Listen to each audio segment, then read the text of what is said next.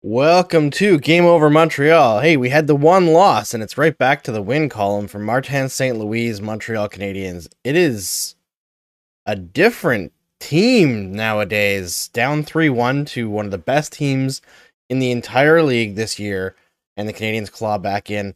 I'm going to welcome in my guest here, Shane Malloy. Shane, weirdest thing of this Montreal Canadian season might be that they just swept the Calgary Flames.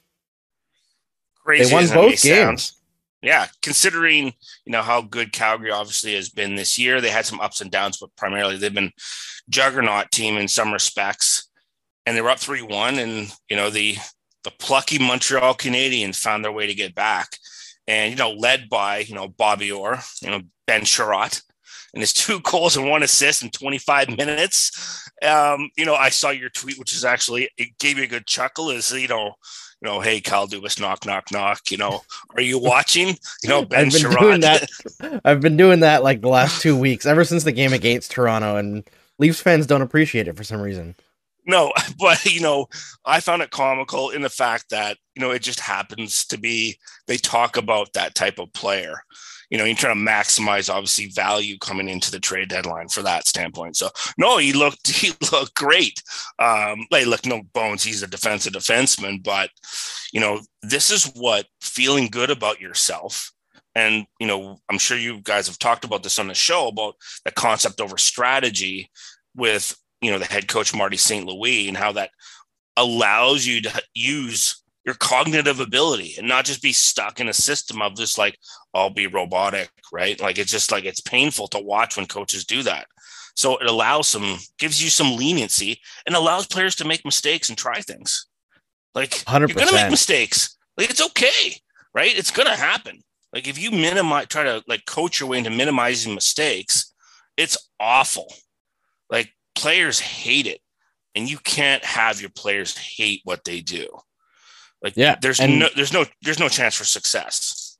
Especially, and when things are going bad, and the players hate what they're being told to do or being forced to do, you get what we saw the first half of this season, right? Which was just not only a bad team, but a bad team that most of the players were miserable. You know, like it's they're getting paid a lot of money, but I think people have to understand the human element of when you hate going into work every day and it's not fun. It's hard to be an elite athlete. You know, I, I know people got on Jeff Petry a lot this season in the turnaround and from him and Cole Caufield as soon as the coaching staff changed. Like it speaks a lot to what they were going through, but also just on the human level, that how much a fresh start matters, right? And how much a change in perspective matters. Uh this this team, I know like let's talk about Ben Chiarot to start because I think he's the hot topic right now. He scored the overtime winner. I believe he scored the go ahead goal as well. Or maybe it was the third goal, maybe the tying goal. I don't remember. I'm just like I'm up too late. I've been up too early today. The kids got up at six. It's already almost midnight. I was I, was, I did the same thing with my boys to get him off to school, so I know. it's just it's hard to keep things straight. But either way, two goals for Big Ben Chiarot tonight. They were- they mentioned during the broadcast. I, I think it was Pierre LeBrun or maybe it was Chris Johnston that uh, there's lots of teams in on Ben Chiarot, but all those teams are telling the Montreal Canadiens you got to lower your ask a little bit. I don't think after tonight that the Canadians are planning on lowering that ask a little bit. Well, I, they're in a s- specific strategic time frame where you know you allow the marketplace to start to you know you you set your standard and then you see what the different coercive pressures happen over the next 10 days. And that's going to really dictate whether you move off your positions. And it bases on bases on obviously who they're talking about and what they're talking about whether it's picks or prospects or young players, what happens to be. Um, I would suspect that you know they're trying to get into that pick and a pick and a prospect type player, um, and I think that's probably what they're looking at. I would suspect that would make the most sense based on their you know, the discussions they've had about rebuilding their team. I know everybody like, oh, we can't say the word rebuild. I'm like, come on, look, let's just say what it is. It's okay. I mean, you don't have to have scorched earth. It doesn't have to be Arizona Coyotes. It's not, But, it doesn't necessarily. It doesn't have rebuild. Doesn't mean stripping it down to the to the to the posts. You know, like it doesn't necessarily mean that. But they are rebuilding. There's no question about it. Uh, I got a question here. Can one game really do that for Ben Chiarot? No, we're like I'm being tongue in cheek. I Of course. I think the main thing to keep focus on is that as Ben Chiarot is continually used in all situations, they're trying to showcase him on the right side now. He's not necessarily playing amazing, but you know, he gets a big performance tonight against a really good team. It does stand out for executives, but I don't think that a game like tonight uh It doesn't Necess- necessarily change the narrative, but what it does is um, helps increase recency bias. Exactly. positive feeling about that player. Said, oh, you know, let's not forget or think about how awful the season's been for Montreal, and that's who Ben Chiarot is. You know, exactly. because we are human beings and we are subject to those biases you know in a, in a variety of different ways. And it's about sort of reframing and reminding no no this is who he is. He's ben chiarot uh, you know like st louis blues ben chiarot right? And the first you know when he first came in with montreal and went to the stanley cup finals and was a stalwart that's who he is. He's not what he is the first part of the season. So it's sort of it's part of like reframing those questions. And that has some impact in terms of when you are having those conversations in a negotiation. Like, Yeah. let's make no bones about it. He's not like he's not going to be pulling a first round pick out of a team, but you know, you're trying to maximize some value there. Well, it seems like a lot of the insiders are saying that he's definitely getting a first round pick, which is, I mean, it's crazy to me considering like my opinion of Ben Chiarot. But Um, there's, I would want to, I wouldn't want to give it up, but if they get a first round pick out of Ben Chiarot and something else, well, That's good.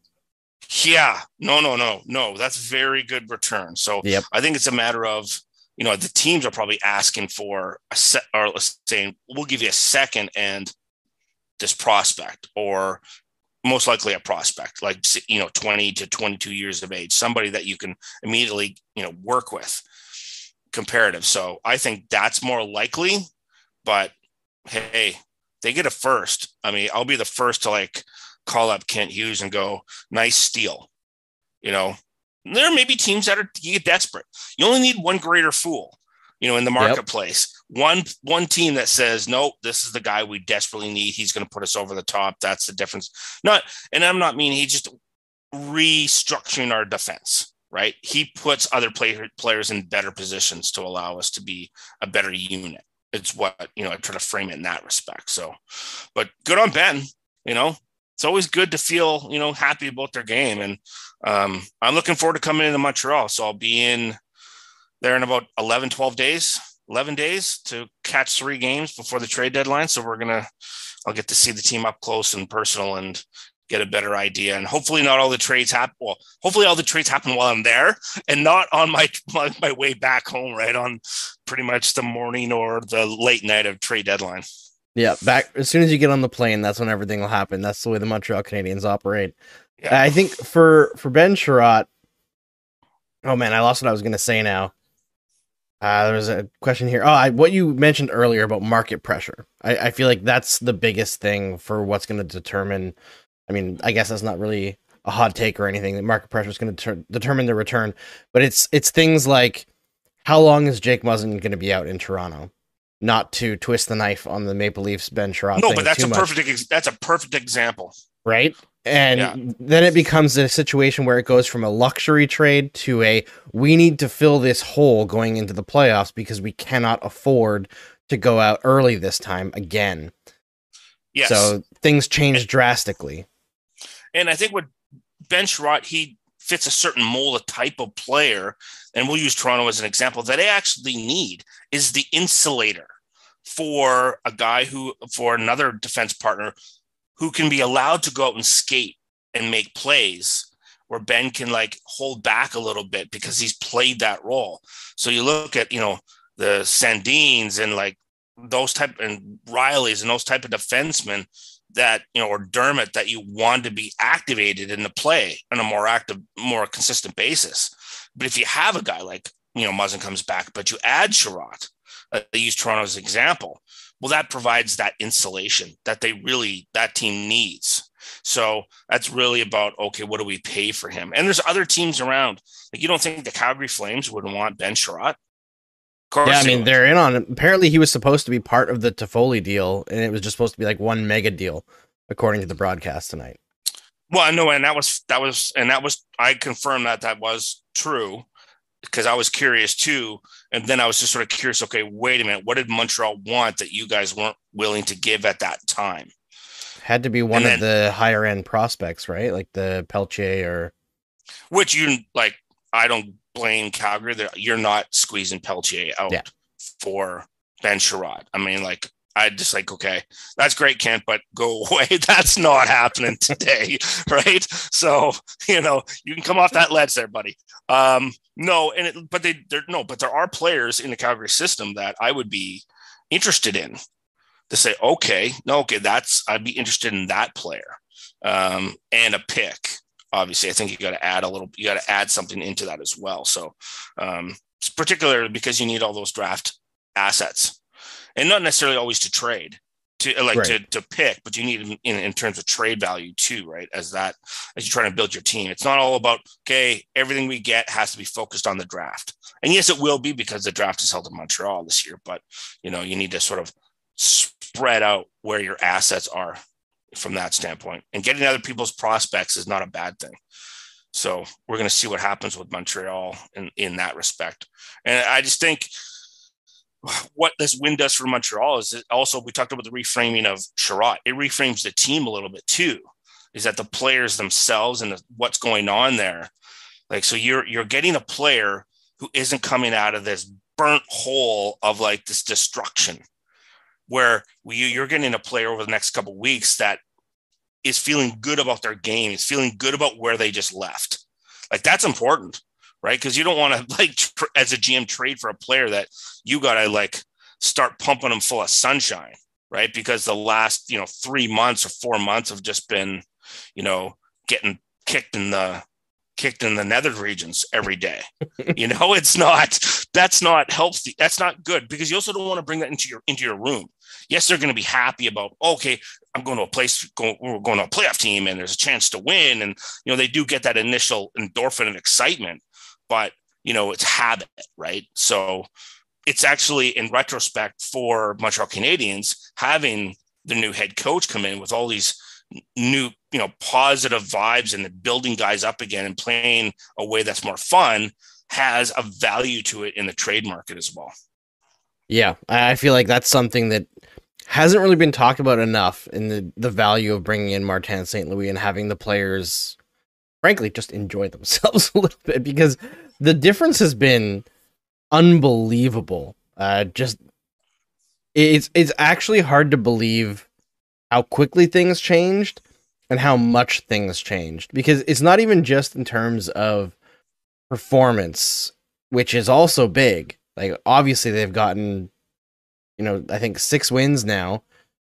in i believe this is st louis' 10th game so that's great in and of itself but just the demeanor of players on the bench on the ice the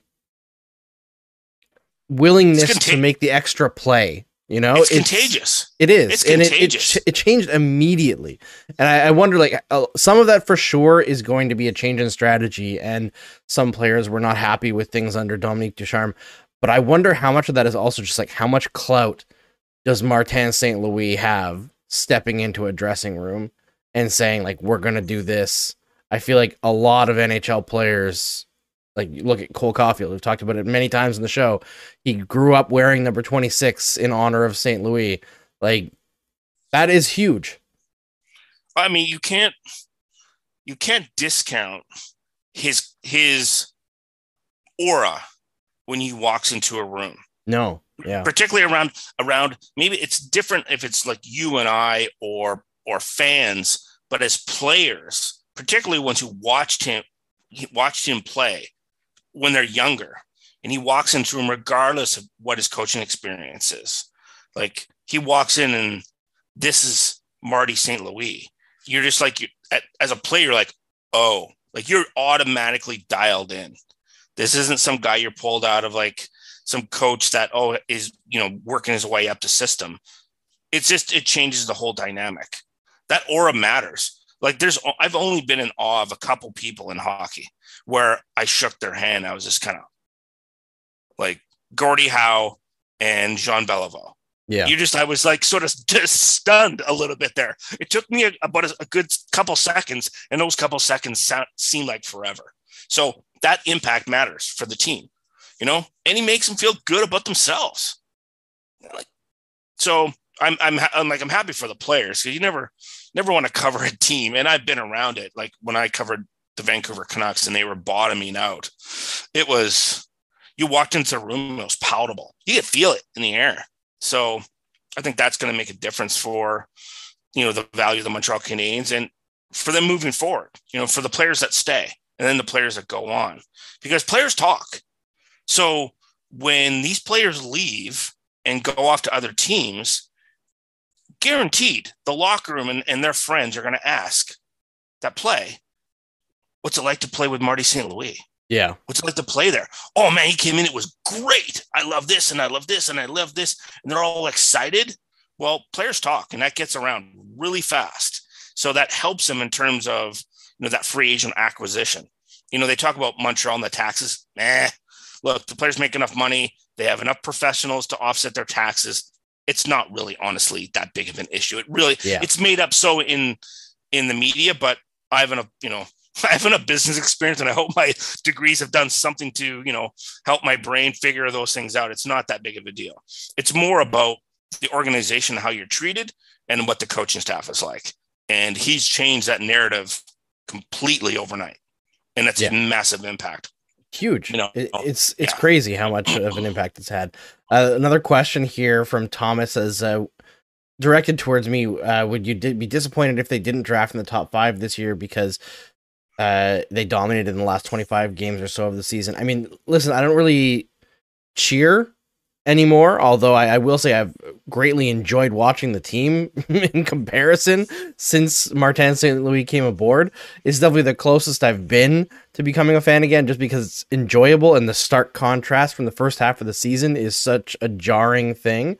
But there's a very small chance that the Canadians could push themselves out of the bottom five of the I'm looking at the year. standings, and I would They're o- overtake Seattle, Buffalo, Philadelphia, and New Jersey. yeah, so they'd have to do maybe eight eight points above New Jersey, and New Jersey has a game in hand. Ottawa has two games in hand. I I don't know. Eight points is a big gap, and that's a lot of teams to leapfrog. Well, particularly when you have 27 games left, Yeah, that's a lot. I mean, it, I'm not saying it's not impossible, but it, you know, if I look, obviously, you know, prospects is my thing, and um, it should be. As I look at the draft, you know, I don't have a really have a draft board yet, and it, I don't like when people put out lists this early, or mostly actually almost at all, because it's silly. It's it's it's data collection time, and until you're ready to put the list together, don't put a list together because it really causes bias disruption. Because it really set like although you can look at and say, oh, it's only at this time, it really does mess up what your list looks like. And if they're inside the top five, I'm not worried. Ideally, they want number one. You always want to like dictate terms in a draft, but there's some players in the two, three, and four hole that, uh, yeah, I think they'd be super happy about getting. And then based on you know what they have in the system, don't get me wrong. If you have number one, you're going to take Shane Wright, but there's a power forward and a defenseman in there that might look good in Montreal colors in three or four years down the road. Yeah. So, yeah, I wouldn't worry about it. All right, uh, we have to talk about Nick Suzuki a little bit because absolute monster game from him, and we, I had seen several messages in the chat talking about Nick Suzuki so far, so we definitely have to talk about him. Uh, It's funny in a game like this where the Canadians, frankly, were pretty great in the first couple periods at even strength, and then the Flames really took over in the third.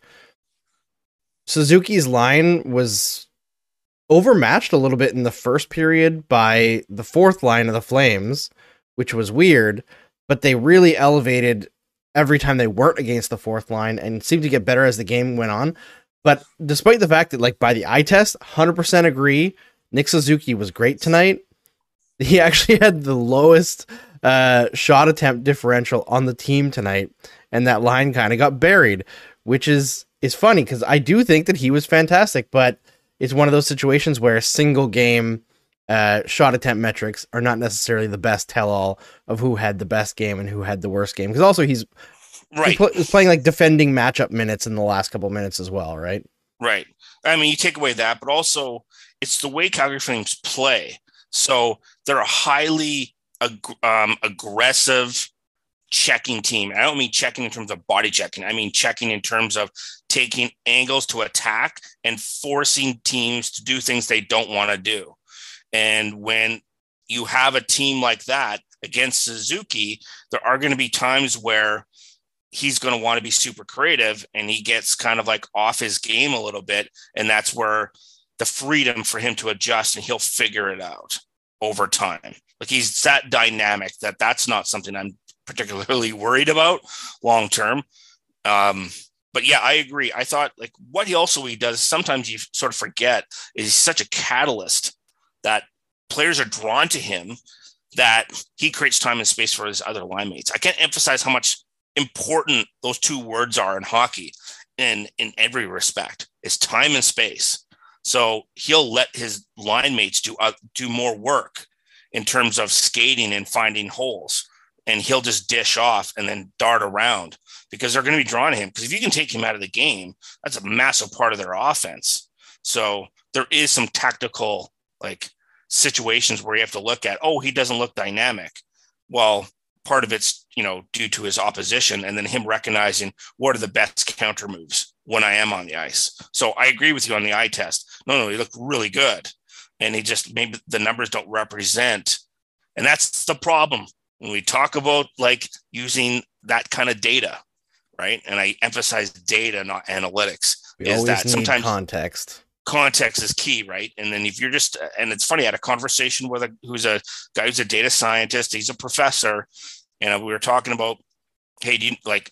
I was t- asking him about qualitative analysis, and he goes, "Never done it, because I'm just a quant guy." Right. I just deal with lagging measurements and try to work on some of the leading. And like, what about the context? He goes, I know.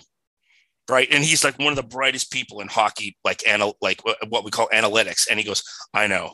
Right. It's just he accepts the fact and understands that that is an issue right is like recognizing as you mentioned the context so you know you can look at the metrics and go oh caufield had a bad game based on these metrics well what's the value of it like what's the value of those metrics is that your end all to be all in your decision making because if so uh-oh you're in trouble like you're, You're, making some- behind. You're behind. You're- frankly. yeah yeah you're caught now you're caught with these lagging measurements in a hole and you're going to make really poor decisions based on that so i i agree with you i thought caufield had a really good game and he did what he needed to do to make his teammates around him better Yeah. And I thought produ- and, and productive as much as uh, like scoring a goal and setting up the Petry goal, like the Petry assist, assist on the Petry goal was phenomenal.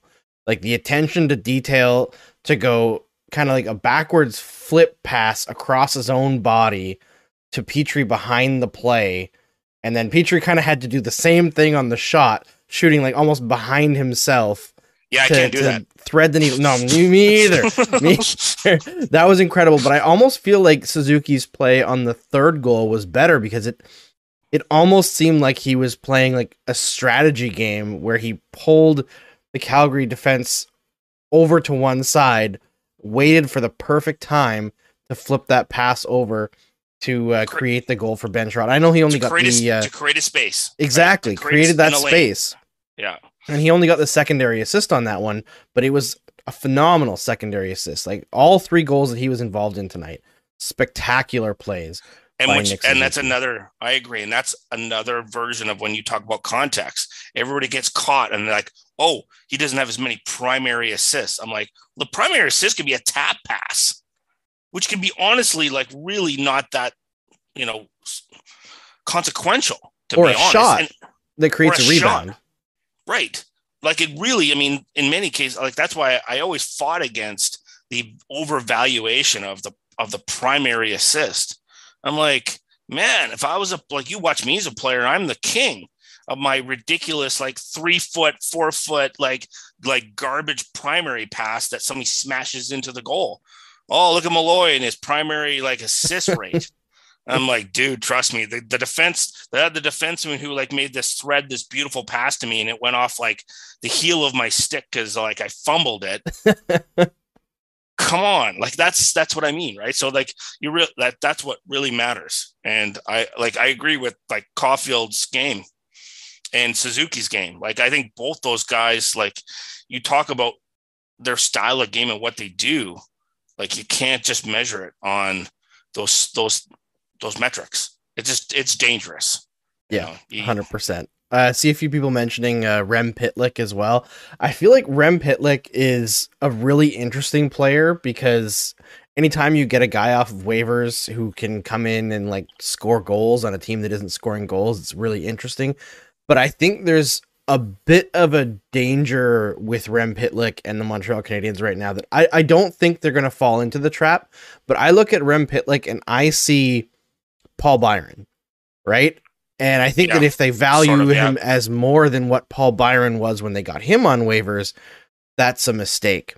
But if they see him as just Paul Byron, that's great. He's a good added value guy. The speed that he plays with, the speed to burn, he can play on the penalty kill. Excellent. But don't expect him to be like a dominant force at even strength. Not like I, I had an argument re- with Eric Engels earlier this week because he's a replacement he level player. Yeah, that can provide value in circumstances, right? There are like he's specific to certain areas of the game that you can put him in that he's going to have some success in. Not all the time, some of the time. Because if he wasn't, wouldn't have picked him up on waivers. I mean, exactly. yes, not every NHL GM or their, man, their management staff make good decisions all the time. They clearly don't. But, you know, if he's that valuable, they're not teams aren't letting him go on on waivers, right? They're gonna they're gonna put him in a different position. So take the bump, take the bump of the new player because you're gonna have that, and with Marty St. Louis, and find a way to make him more valuable. Because there is a potential that you could move him if you really wanted to, or you keep him and you put him in a position as a, like a penalty killer, a fourth line guy, and give you some energy, give you some speed, and use that speed effectively make sure that he understands how he has to use the speed within the concept that they're playing right? Um so yeah you keep that eric. Uh, i love it. I like i love eric engels but get, you got to give it to him once in a while and make him like make him think and then make him laugh right? Yeah 100% yeah i was giving it to him uh in private. I, I disagreed with him in public and then we had it out in the dms a little bit because uh he had posted an article that uh lehkonen was expendable now because Pitlick and Dauphin were new 200 foot players who would be cheaper on the fourth line. And I was like, if you combine Dauphin and Rem Pitlick together, then they're a 200 foot player. But one of them's all defense and one of them's all offense. So you can't really call them 200 foot players. And like they look good right now because they're both playing with Artturi Lehkonen. Or not Dauphin. Dauphin's playing with Gallagher and Hoffman. But Pitlick's well, I mean, underlings have taken a big jump forward because he's playing with Lehkonen.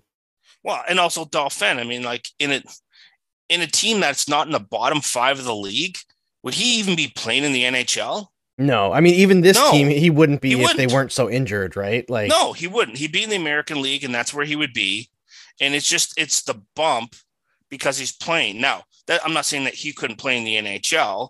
He can, but as the town as the rosters improve, he's going to get squeezed out. He just is, and in many cases, maybe Pitlick will be too, from that, that respect. You know, they like there's a lot of players that play in the American League or who are on waiver claims that can play in this league. Yeah. But as the teams get better, and that's the whole goal of the organization, those players get squeezed out. That's why you see these players move around to the bottom 10 teams of the league you know you can actually watch them right move around that and there's a reason for it right they're they're basically temporary um, hole fillers there's no way those two players are going to replace Lehkonen. like i I agree with you on that. That's like in terms of like the overall value of what that, those players are going to provide. They provide value in certain areas, but let's get real. They're replacement level forwards. Yeah. And I mean, I think okay. if you have a fourth line that's built around Rem Pitlick, that's not a bad thing. You know, obviously um, you want your center to be a little bit better, but I think maybe if it's like Ryan Poehling or Jake Evans, that's, that's not a that's not a line I'd want on a playoff team. No, but I mean, as a rebuilding team, right? Sure. It's not the I worst mean, thing. No, because he's year. like the con the contract is cheap. Yep. Right, and you know what you have, and he can like he's not a he's not an anchor as a player, so he fills that role temporarily until you find somebody better, and you need to find somebody better. Yeah. And I'm not being mean. I'm just I'm looking at it honestly from a roster construction like philosophy and standpoint is these are placeholders until you get somebody better. And if they don't, then we're talking about a regime change again. So, um, and we, you don't, and I'm sure the Montreal Canadiens don't, don't want that. Um, you know, one thing we actually didn't, I don't know if you guys talked about or mentioned was the hiring of Nick, of Nick Bobrov in the amateur staff. Now, I've had a chance to like talked to Nick quite a few times out in the field. Um, actually, I actually had dinner with a bunch of uh, New York Rangers and stuff when I was out at a tournament, and I actually meant I actually sent a text off to Kent telling him how great a hire I thought it was to get him, like because the fact that he was available and guys like that shouldn't be available. So for the people who don't know Nick really well, because he's kind of under the radar for the most part, um, he's exceptionally intelligent and exceptionally hardworking. So when I've spoken to people who've worked with him in Los Angeles and in New York, those two things are the first two things they say about him. Exceptionally intelligent. Like, you know, there's they talk about always oh, there's a lot of smart people. No, no, like he's in a higher level of intelligence and he's very well educated um, and he's an exceptionally hard worker. Like he's a grinder. So I think he fits exactly what they need in terms of Montreal and that extra like set of eyes to run the amateur staff. Because I would I'm going to make the assumption that Mark that you know Marty's probably going to be still remain as the director of player personnel and oversee sort of like have that extra set of eyes out there for the amateur and the pro. And then Nick will come in and run that amateur staff. And he doesn't suffer fools and he's got a little bit of arrogance in him, which I actually particularly really like when I talk to him because he, he just doesn't suffer fools. Like if you're going to talk to him about players or methods or protocols or procedures, you have to bring evidence mm. to support why you're saying that. He's just not going to accept it blankly he's gonna like wait a minute. If that doesn't make any sense to him he's gonna say something to you which i actually really appreciate right? So and if anybody gets a chance to go like if you go on elite prospects click on his profile and there's like a picture of him and the look he's giving somebody over his shoulder that's it's the perfect look of like when i look at nick he's like oh that's nick right? It's like what are you talking about? Right? So but i thought it was an excellent hire. So as we had talked about the first time about what's more important for this franchise, it's really building up your staff. Is like your hockey operations staff has more impact and more value than the players that are traded at this deadline. I know everybody's going to be excited about the value getting back and you know building the franchise up and that's the focus but those are temporary they're temporary in some case, in, in most cases, they, they can be reversible in terms of what the value is and getting stuff back, even if you make mistakes. But if you make mistakes in your hockey operations department, in many cases, they can sometimes be irreversible and consequential to the success of your regime, right? Because if they fail, you fail. So, which is why I think that's a, a massive like hire for them. He's gonna be he's gonna really help their amateur department a lot. So we'll see how that changes overall.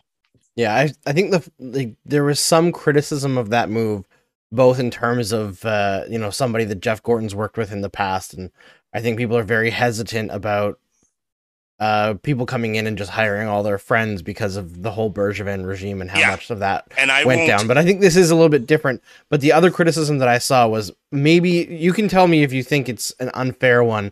I think one of them is especially unfair, but people who look at uh, how New York developed uh, Lias Andersson, and the other being Kaapo Kakko, who was the consensus number two at the time. So it's kind of stupid to criticize n- that. The development of a player has nothing to do with Nick. He's right. a talent evaluator. right? Unless you put him in that position to develop players, which I think he could do because he's intelligent to, to enough to do so, to do multiple roles, which you don't want him to do. Look, that's has nothing to do with Nick, nothing to do with and what he did with the New York Rangers. So he's been a part of like two big rebuilds, one in like LA and then one in New York. So he is like based on what he has done, you know, I think that's I think that matters, right? And he's and he worked in Boston as well, obviously, right? With with Jeff, so he's been in a couple stops with him. Um, I think like I think those criticisms are one completely unfair, and two not even remotely accurate or truthful to what his role was and what he did in the organizations he was in in New York. So I think it's like I don't know where that was brought up. But if I was in the New York marketplace, I would have said that's silly and sort of like bash that down, like because that doesn't that's irrelevant.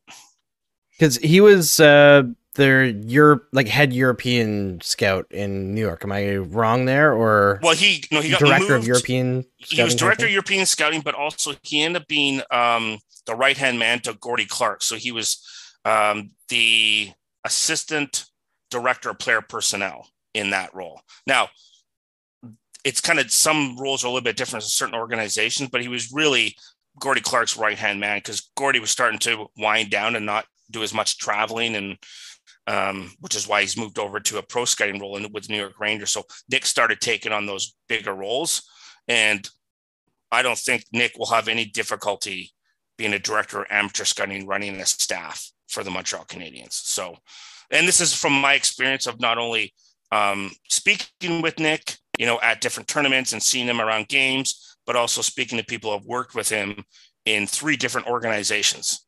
So, and this is obviously this stuff has been all off the record, uh, but all of it's been positive. You know, when I say like, you know, obviously intelligence and work ethic, you know, obviously matter. I mean, but at a really high end, like one person I really respect had said to me, he's one of the hardest working people I've ever worked with. And one of the smartest people I've ever worked with. And then, you know, a couple of them said, yeah. And he has the ego to go with it. But I like ego. I like it. It's actually valuable. You know, it's not a bad thing. Yeah, there is sometimes where ego can be, you know, disruptive, but he has high expectations and he expects you to follow along. Like he expects you to be smart enough to figure out and to understand the concepts and procedures and why they're doing what they're doing. Um, because he doesn't really suffer fools. And I think that's somebody you want in that situation because you can't fail in the amateur draft. You cannot. You're, I don't care. Montreal Canadiens are a perfect example of what happens to your franchise when you fail in amateur scouting and player development. Because your GM is forced to rob Peter to pay Paul and make all these trades and free agency, and sooner or later the bottom falls out. And that's what yep. happens to this franchise. So how about if we build it up the way it's supposed to be through the primarily through the draft and development? So I think, you know, I'm curious to see what Montreal does with their player development. Like that is like the big thing is like, okay, who are you bringing in and how much money are you going to dedicate and staff you're going to dedicate to your player development? Because, you know, we can get, and if you want to get into it, we can talk about their 2017 to 2021 draft, because I think those five years are going to have more of an impact on the success of this franchise than what they get in this trade deadline and what yeah. happens in free agency in the summer. Those five years are going to matter more. Like that is that's what they're they're staring at. So if you even look at it from those five years, they had 22 picks in the first three rounds, five in the first, 10 in the second, seven in the third. And of those 22 guys, half of them gonna have to play. Half have to play more than 200 games in NHL. So, like as I had mentioned, we had talked about the Montreal Canadiens um, prospects in our show this week on, Hockey Prospect Radio, and got into like four four players. But if you look at you know 2017, the start, yes, Josh Brooks has had you know injuries, but him and Ikonen, one of those two have to play because I suspect Poehling will continue to develop and be a player. And it will he be a third line center? Could he be higher? Maybe, but you know, if he's a third line center, I think that's that's good. Third line center, that's that's good. That's good. A a problem. decent decent result for a 25th overall pick. Before we get too No, it's deep- actually it's actually good though. Oh, for sure. I mean, that's what I'm I'm trying to say. I'm not by decent. I don't mean like average. I mean, it's it's a good Right. result. Before we get too deep into the prospects, though, talking about uh, development, I know that uh, it was reported last week that there's expected to be a big move for the Canadiens in player development, and I want to get your take on this, Sean, uh, Shane. Adam Nicholas is expected to join the Montreal Canadiens, moving from the Maple Leafs, which is kind of surprising that the, La- the Leafs would allow that to happen in season. But uh, he's worked with tons of current and former NHLers. Seems to be highly regarded. Do you think this is a big positive move in terms of player development going forward? Yes, and and hire more people like that. Yeah. Now, like great organizations.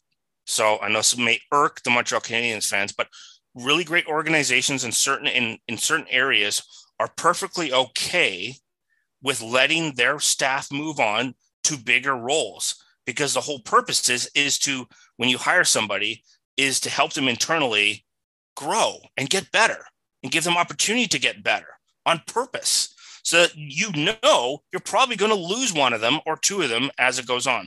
I think it's a really good first step.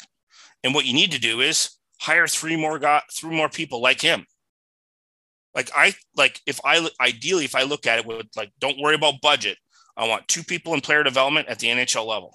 I want two people dedicated to the American League. I want another two people dedicated to the prospects that travel around. I want six people. That doesn't include the goalies. That's Yeah. a whole separate department. I want six people on player development. And that seems like a lot compared if you look at some other teams, but who cares what other teams do? Like, think about the cost that you have to pay if your prospects don't turn out, of don't develop. So, what does it cost you in free agency? What does it cost you in the trade acquisitions to help try to replace that? It's crazy. And like, don't worry about the salary. If you're paying somebody 150, 200,000 dollars a year, say, say you're paying 200,000 dollars for each one of those six people. Who cares? That's nothing. What is that? right? Like that's 1.2 million dollars plus all the other um, expenses that go along the budget for that staff. 1.2 million dollars. That's a fourth line player. Yeah, They're- exactly. They're, they are they are 20 to 30 times, maybe even 50 times more valuable than a fourth line player. Those six people. So you'll look at return on investment.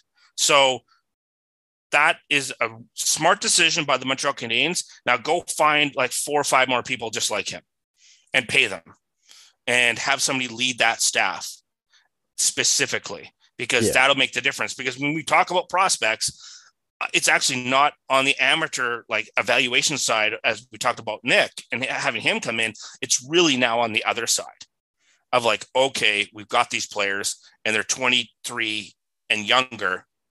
Can we make them into NHL players? That's really it. That's the difference. That's the success of this organization is those five years. Because by the time you draft this year, that player, the first round pick, like the high first round pick, should be probably playing in a couple years. But everybody else is going to be probably draft plus five, right? So Yep. f- think about five years from now. That's a long time. What's Unless like- you get really lucky, right? Or you do you find You- a diamond get- in the rough. you get a Bergeron, a Bergeron in the second round or something crazy like that, which is really rare. So let's that's unlikely to ever happen. So let's you know let's be realistic in terms of what the expectations are of the turnaround time of these of these prospects. So I agree. Like on the player development side, it's a, it's a really good hire, and now go find more people like that. And there are there are a few out there that they could pluck, um, and some of them are not even working for NHL teams. Like I could I'm not going to throw names out because I don't think that's fair to the people that I would throw their name out. But there's some people in this in the market, not necessarily in the Montreal market, but in this in this industry that could be easily very good hires for Montreal and just add to their group. Yeah, there's the names exist. Uh, just a little note here. Uh, Sarah Y says I read in an interview that there was practically no player development department when Gorton came in. No communication with players and prospects, players' families, or nutrition and food. Yeah, that was uh, pretty wild when that came out, and I think you can see quite clearly where the priorities lie based on the interview that Marc Bergevin did around the beginning of the season with Marc Antoine Godin, talking about uh, Jordan Harris in college and how he hadn't spoken to him for about a year. And then Kent Hughes comes in and he was like, Yeah, Jordan Harris, we think he might want to sign in Boston or New York. Nothing we can do if he wants to sign there. And then Kent Hughes, Right. a couple weeks after he's hired, pretty much, goes down and watches. I mean, I guess it was more than a couple weeks, but he goes down and watches uh, the Beanpot in Boston. And who does he meet with? Harris. And all of a sudden, he comes back and he's like, "Yeah, I'm confident that he's going to sign here." Paying attention to people matters. You know, Okay, like yeah.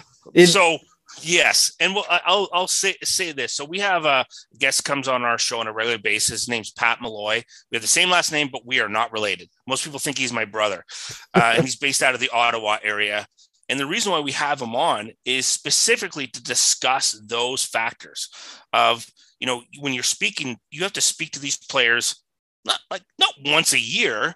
Like player development should be speaking to these players once a week. Yes, once a week. And you build a specific player profile for that player. It's a there you have tactical reports and then you uh, and you break down specifically what you want to work on with those players and why and how it's going to improve them in their specific areas and we're going to give you drills and and different like either exercises or drills to help you build upon that so those when you when you change what you're working on it becomes habit so it's you don't have to think about it. It's automatic. It's an automatic response. So we talk about those things. We did end up doing, I think it was a 17 different uh, segment series on player development. And we ran it all last year and we ran it this year because the segment segments were so good into about understanding and breaking down player development. And my uh, co-host Brad Allen actually used to teach MMA fighters, and he was a collegiate wrestler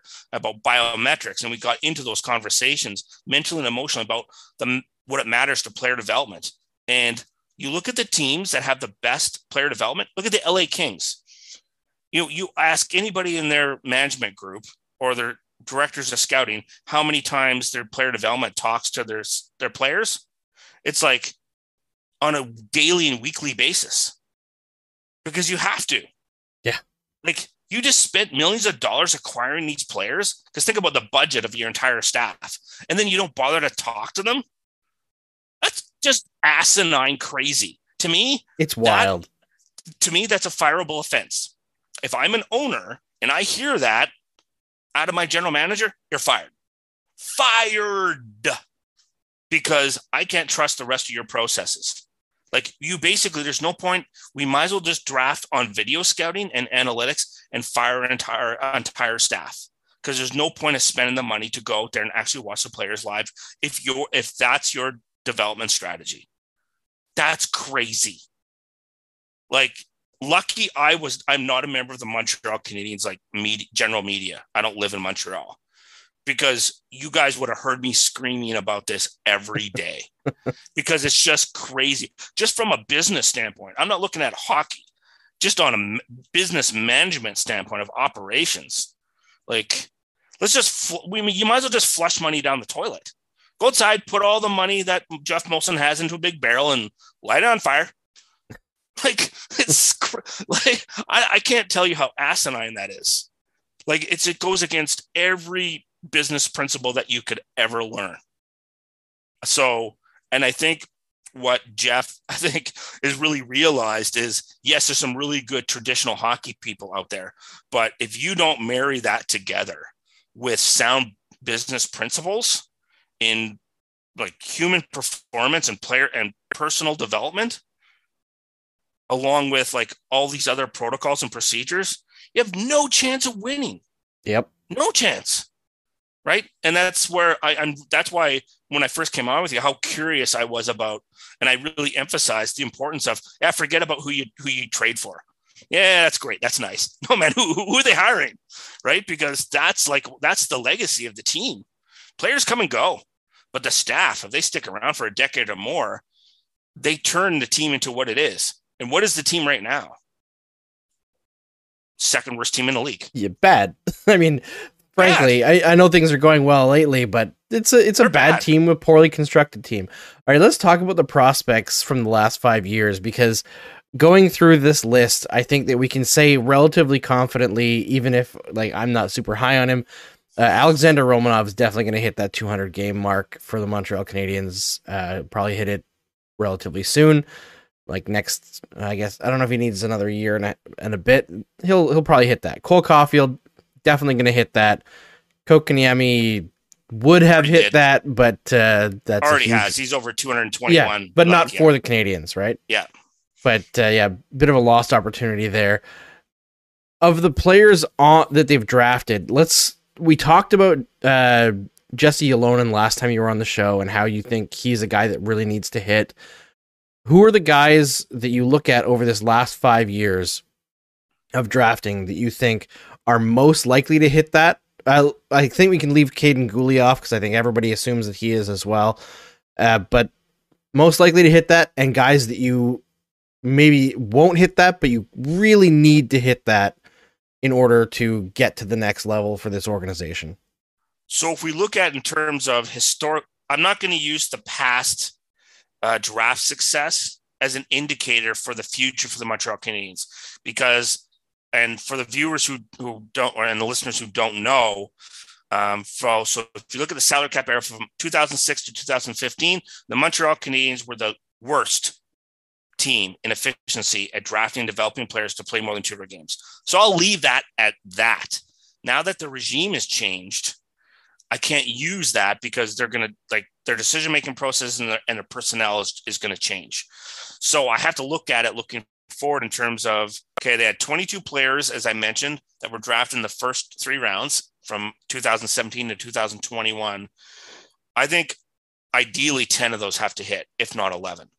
So we've talked about the ones that already have, and you know, Kotkaniemi is left. Um, we think Poehling's going to make it. Um, you know, we think Cole Caufield and Kaiden Guhle will make it. You know, barring catastrophic injury. So let's get through. Um, if I don't count Poehling, I think Josh Brook is needs to make it. I think he does. I mean, injury is going to be an issue. He's 23. That's it, it might end up being a big ask, but this is where player development really comes in. Um, and you can get might be able to have to get a player out of that. Jesse Yo- Yono- Ylönen, as I mentioned, he's another player. Um, Jayden Struble. Hmm, this is one that I had circled.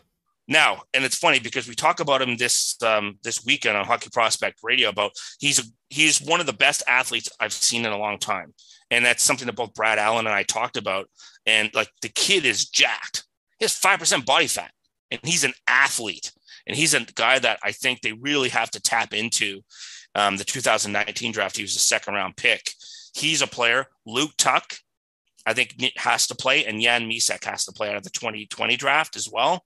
I think Luke will end up probably being more of a uh, north south um, energy third line winger that provides size and grit and does all the dirty work for a team. Jan Mysak is another player has to make it. I'm not sure exactly where he's going to fit. He may end up being one of those tweeners, those second, third line tweeners. That's where I sort of like he, you know, if things work out in terms of his ceiling, I think he's in there. He has to hit.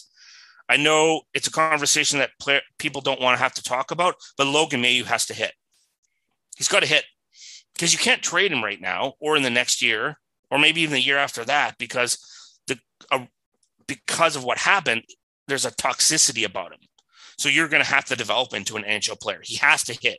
You can't lose that first round pick. Riley Kidney has to hit. You know, I think um, Kapanen, the other second round pick in 2021 has to hit.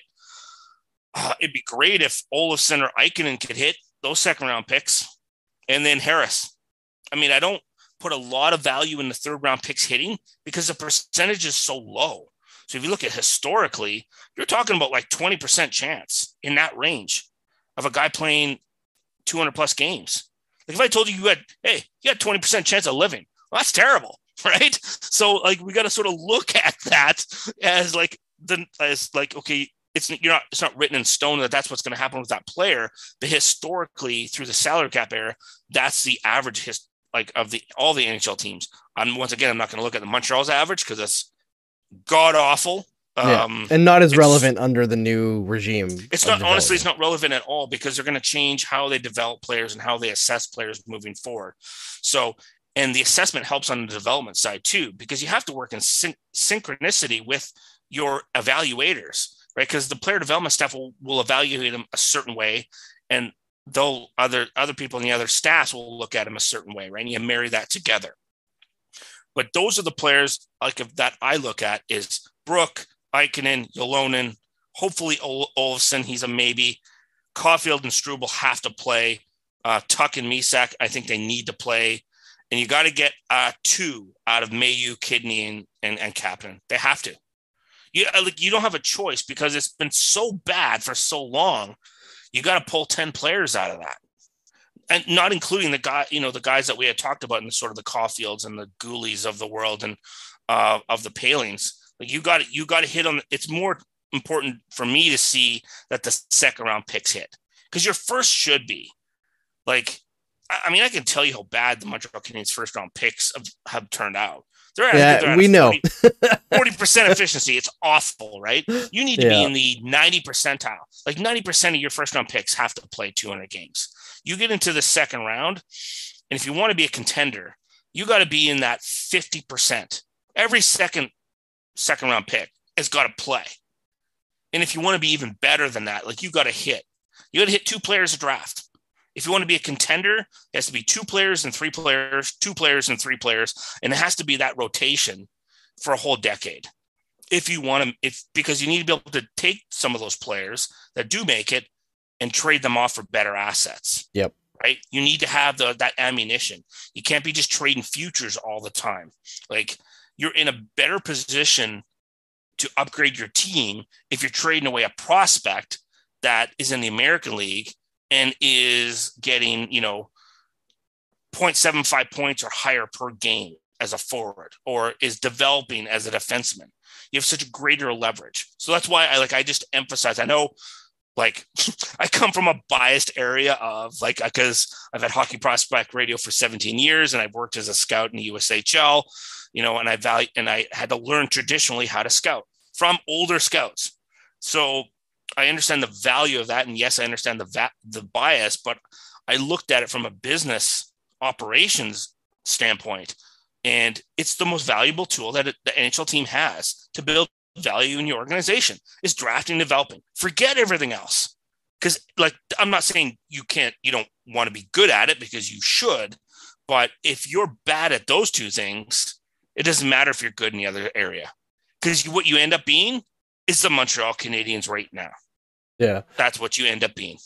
Just a couple of comments here that I have to read out because they're good. Uh, Doug Martin says the problem with Shane as a guest is he doesn't share any opinions.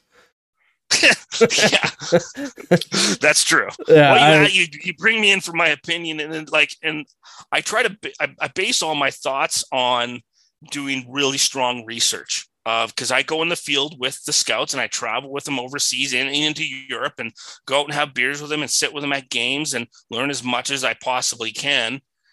And so you start, and then you start doing research on how successful they are and who's good and who's not and why.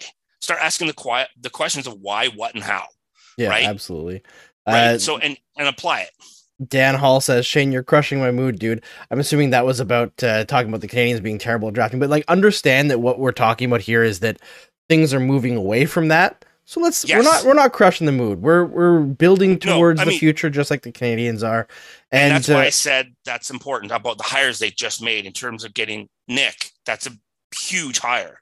Like, Yeah. it's like really, really smart. And I looked at his track record.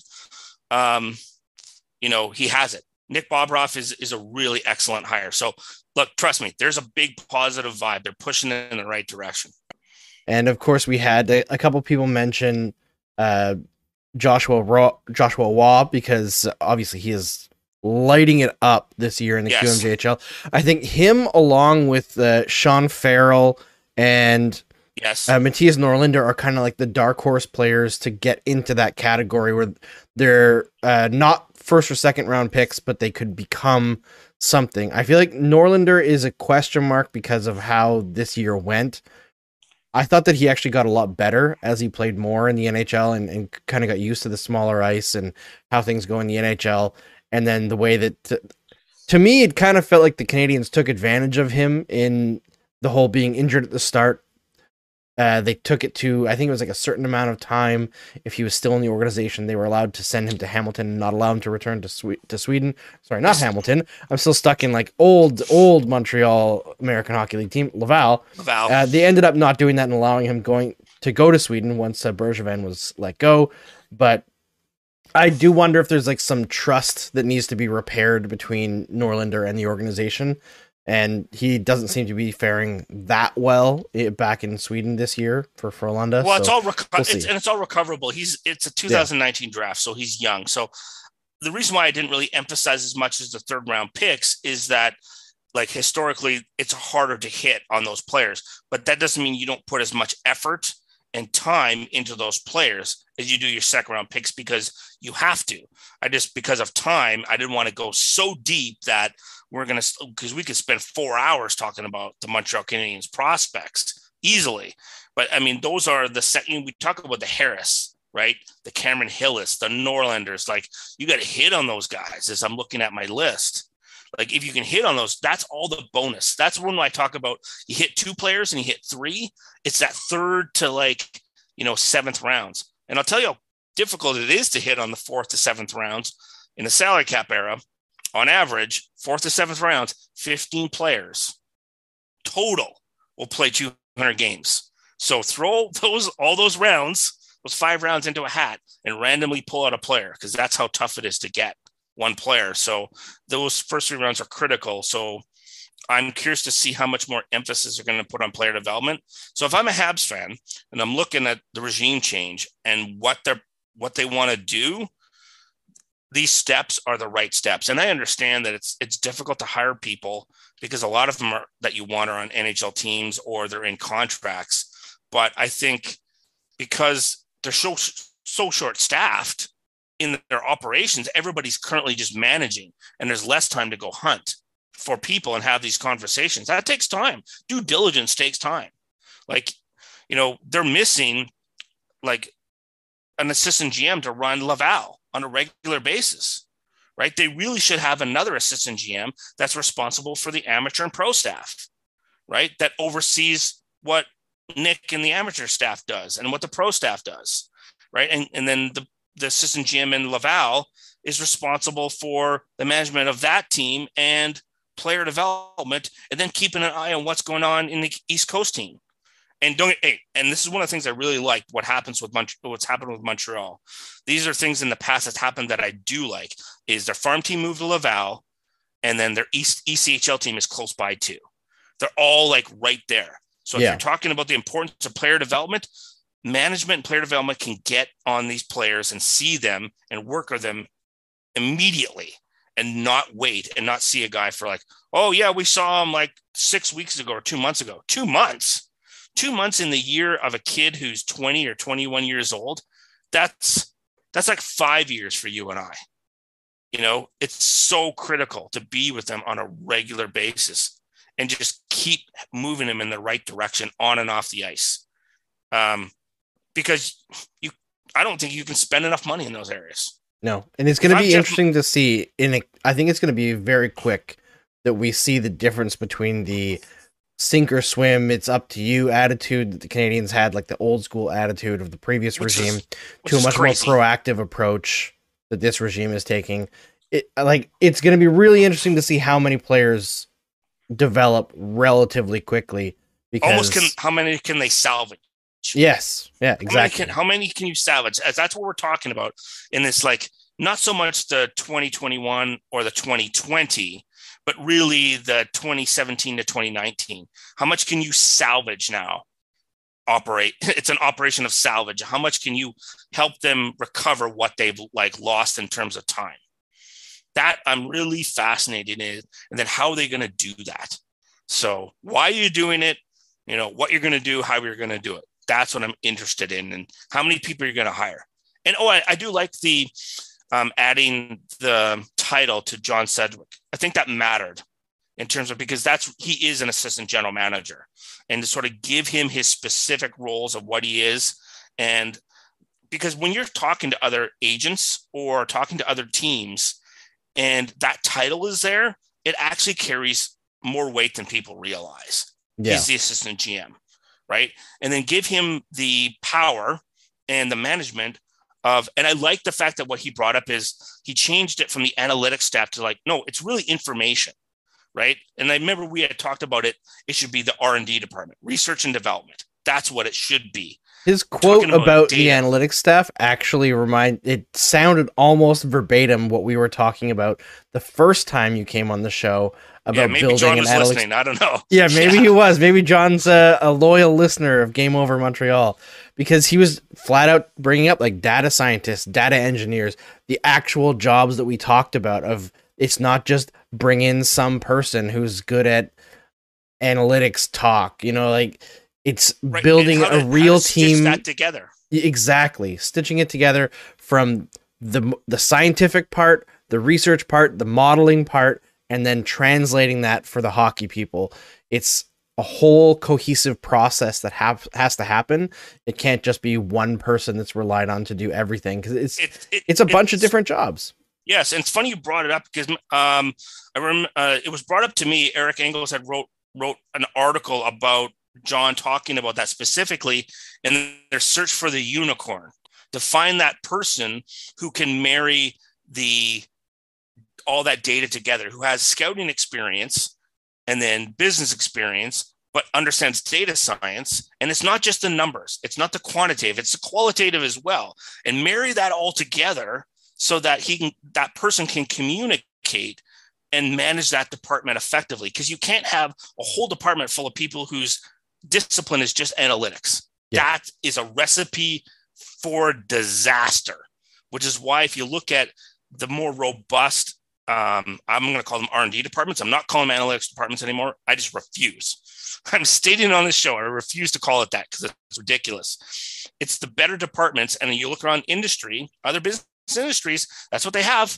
They may have one or two people max that have analytics background because somebody with statistics and probability and somebody who actually understands how to use mixed methodology is combining, you know, quantitative and qualitative together. Because what do you think scouting reports are? So you've taken all the information from your amateur staff and your pro staff. Well, that's qualitative.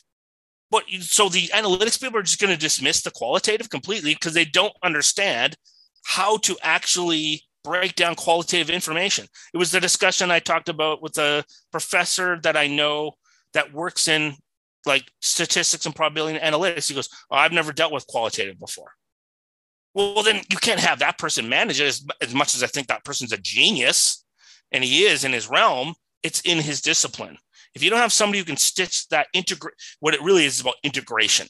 It's integration of data, and data is not numbers. Data is information, as John had pointed out. And I think he's going to keep hammering that home.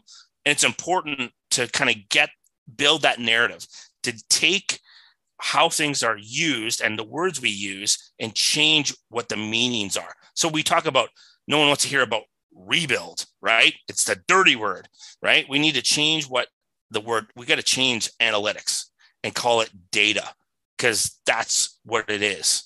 It's just data. And then what do you use? How do you use that data? You know, and how do you bring it together? Then how do you weight it? What's more valuable? What of all the information you get, what's the most valuable? Like you and I see it on Twitter all the time.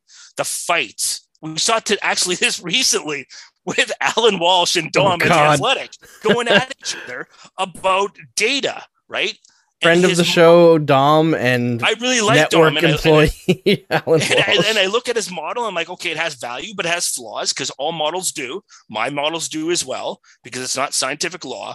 But it's that's a perfect example of the argument of not understanding what data really is, and everybody can get caught in their lane of like, this is the one I built, this is one I use, this is one I understand, and you put too much weight on a certain model. And that's where the danger comes because you get blinders and then you're focusing and funneling everything through that.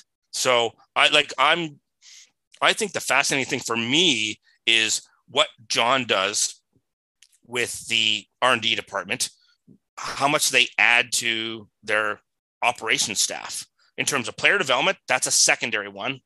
And then once again, then what are they going to do with their missing assistant general managers and what happens there? Because they're missing two. If you're going to keep Marty Lapointe as director of player personnel, and then Nick Nick's going to be the director of amateur scouting, what are you doing with the other two assistant GMs? Because even with Laval being in this basically the same city, you need someone. You need someone there like managing that every yeah. moment of every day. It's, it's a full time guys. Yes, 100%. And then you need a system GM that oversees both the amateur and pro staff. You got to have it. Spend the money. It's okay. You, yeah. you need seven core people. So that to me is more interesting than what they do with the trade deadline. I know the fans are like, because that's it's instant gratification. It's that like that bottle of that's that bottle of beer. It is like you know the Habs winning a big game. It's instant gratification. I get it, but I think the impact is more on the operation side of who they hire than what they do in terms of the next three weeks lead and then into the draft. Yeah, I think There's that's going to be critical. A lot of excitement on all sides here for the Montreal. Oh, if I'm a Habs fan, I'm super you know? excited. You know, like, honestly, I don't want to be like I'm not like not Debbie Downer here. I'm talking, no, no, no, no. You have to look at the past to realize, okay, we can't do that again, and how did we get there as a new regime? But moving forward, if I'm a Habs fan, look, I can tell you behind the scenes of people that I've spoken to that work on other NHL teams said, have said to me, I would love to work for the Habs right now. These are people that are already are employed by other NHL teams that say, based on what's happening, I would love to work there in Montreal. I'd love to work for the Canadiens, not only just because of the franchise and what that means. It's the Montreal Canadiens, you may, I think sometimes if you're a Habs fan, you may not appreciate what the outside world thinks of that franchise. It is the New York Yankees. It is the like premier franchise of this entire league. Everybody wants to work there. Now they do. I've had texts and phone calls like, "Oh yeah, what do you think's going on Montreal?" Goes, "Oh, I'd love to work there." I like I like what you know Gorton and and Kent are beginning to put together there. There's such great opportunity there. You know, if you win there, you're a god in that city. You're a god. Yeah. Right? Absolutely. You know? All right, we'll probably wrap it up there because it's late and uh, yeah. we got to get this up as a podcast for everybody to listen to. Thanks for joining me, Shane.